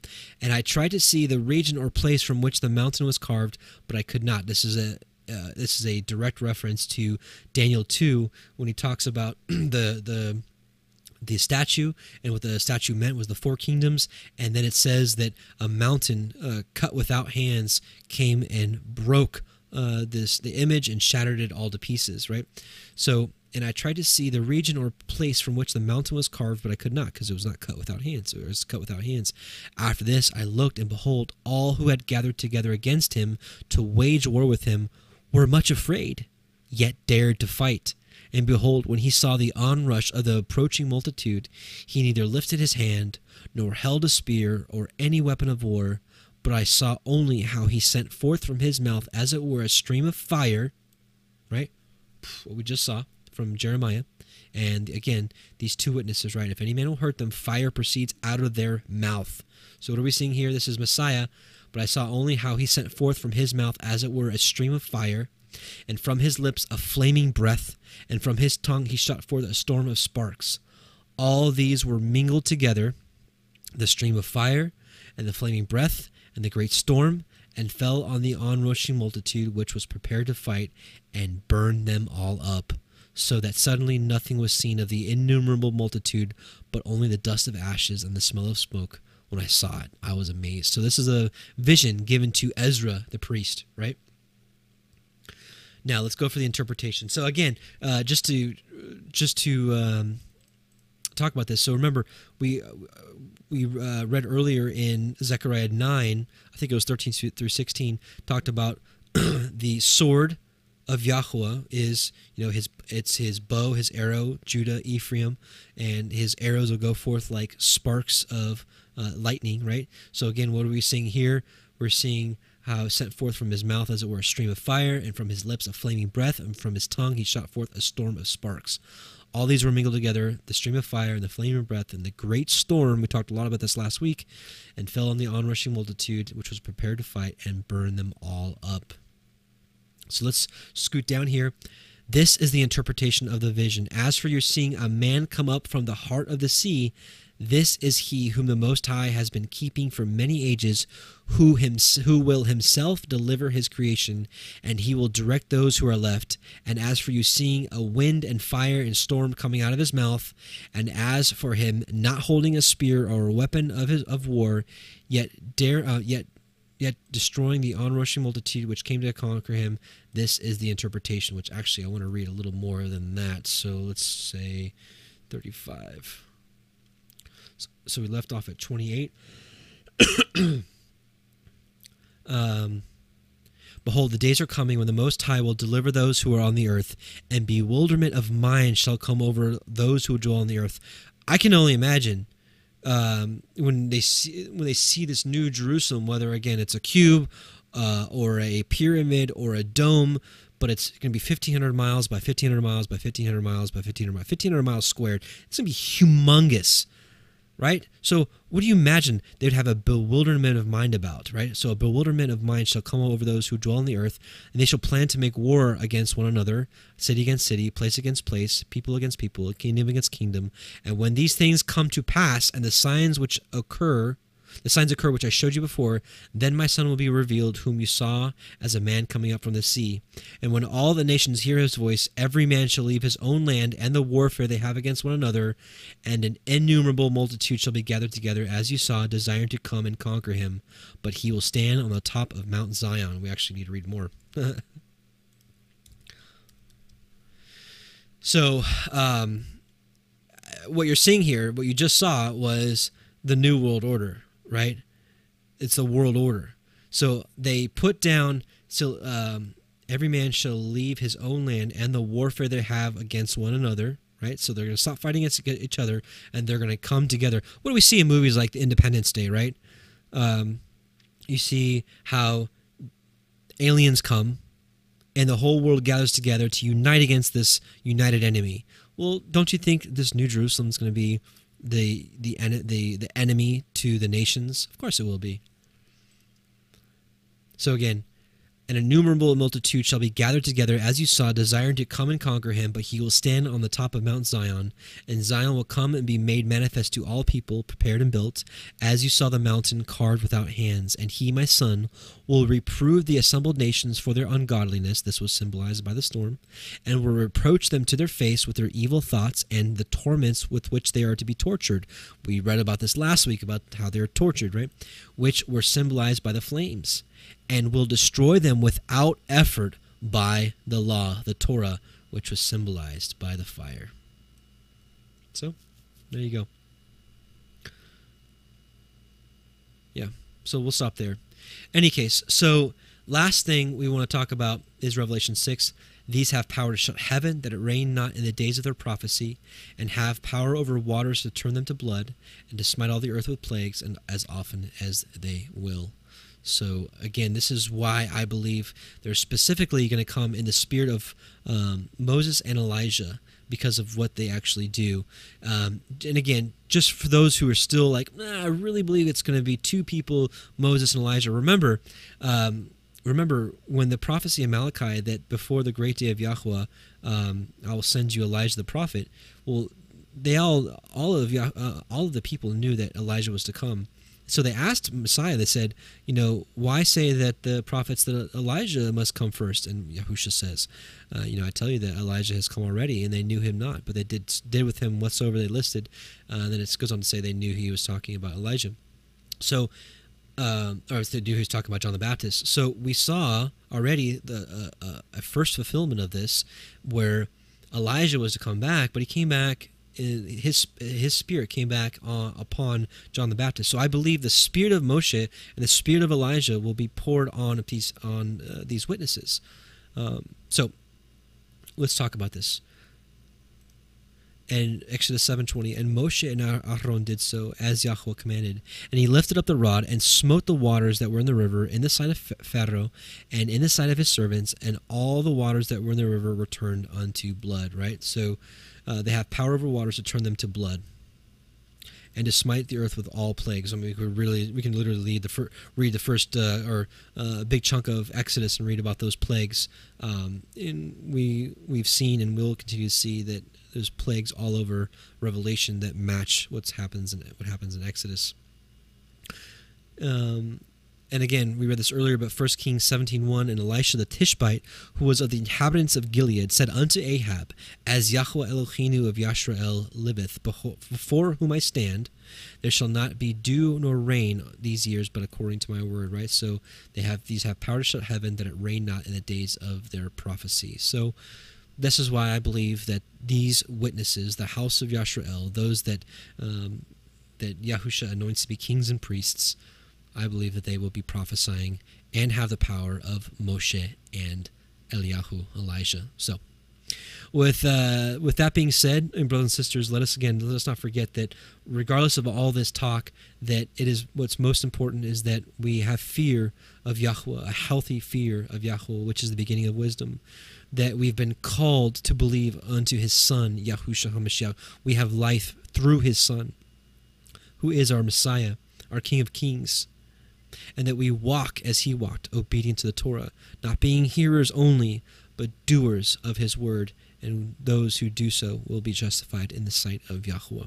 So, with that being said, brothers and sisters, I pray this was a blessing for you, and uh, let's uh, let's let's pray, and we will uh, end also with the song of Moshe, which we saw that those kings and priests who are anointed sing the song of the Lamb, and they sing the song of Moshe, which I do believe is Exodus 15, uh, performed by uh, Alan Horvath. And um, yeah, just really excited for that song. There's so much prophecy in that song. So let's bow our hearts. Heavenly Father, Yahweh Most High, the Elohim of Avraham and of Yitzchak and Yaakov, we just come before you, Abba, in, in Yahusha's mighty name.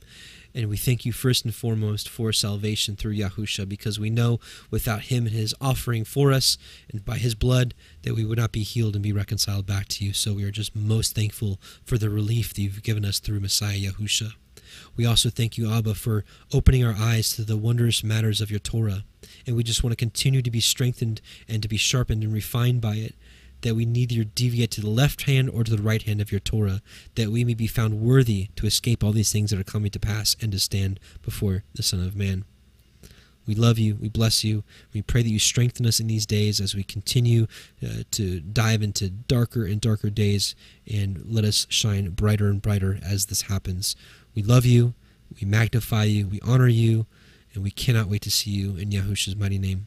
Amen and Amen brothers and sisters. I pray this was a blessing for you, and uh, we'll see you. Uh, we'll see you next week uh, when we talk about Revelation. Actually, we'll finish up uh, uh, eleven, and we'll go into Revelation chapter twelve. Shabbat shalom to you.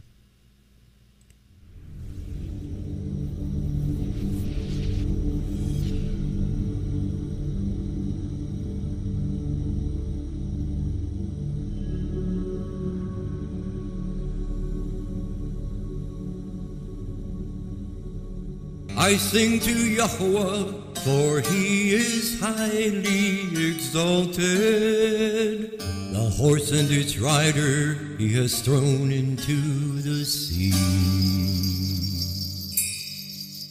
Yah is my strength and song, and he has become my deliverance. He is my El, and I praise him. Elohim of my father, and I exalt him. Yahweh is a man of battle, Yahweh is his name.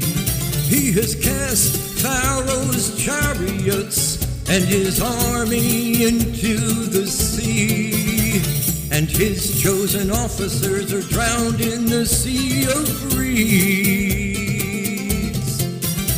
The depths covered them, they went down to the bottom like a stone.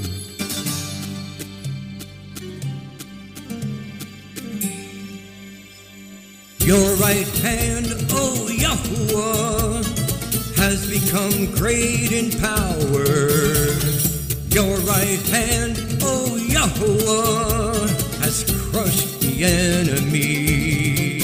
And in the greatness of your excellence, you pulled down those who rose up against you.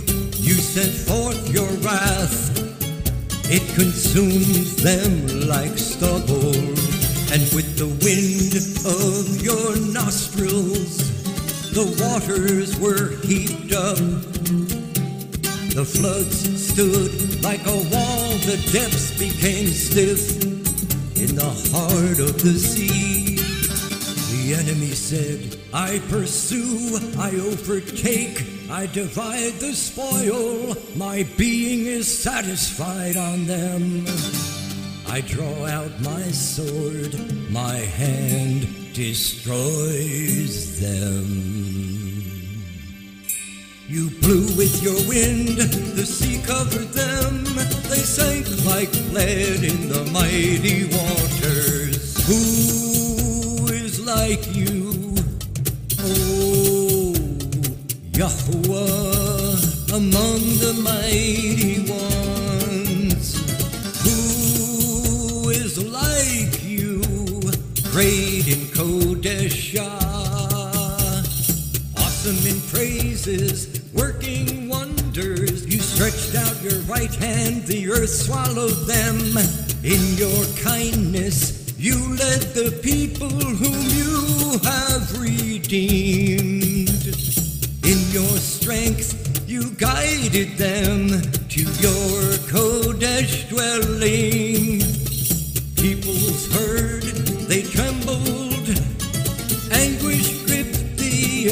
Inhabitants of Pelasheth. Then the chiefs of Edom were troubled, the mighty men of Moab.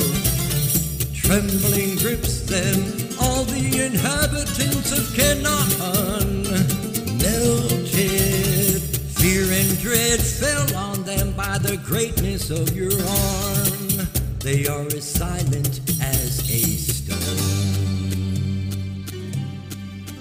until your people pass over, O Yahuwah. Until the people whom you have bought pass over.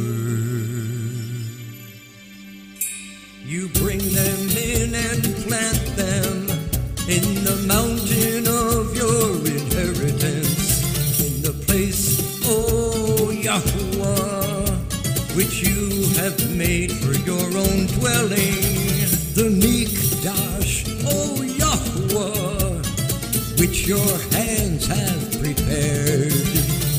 Yahweh reigns forever and ever.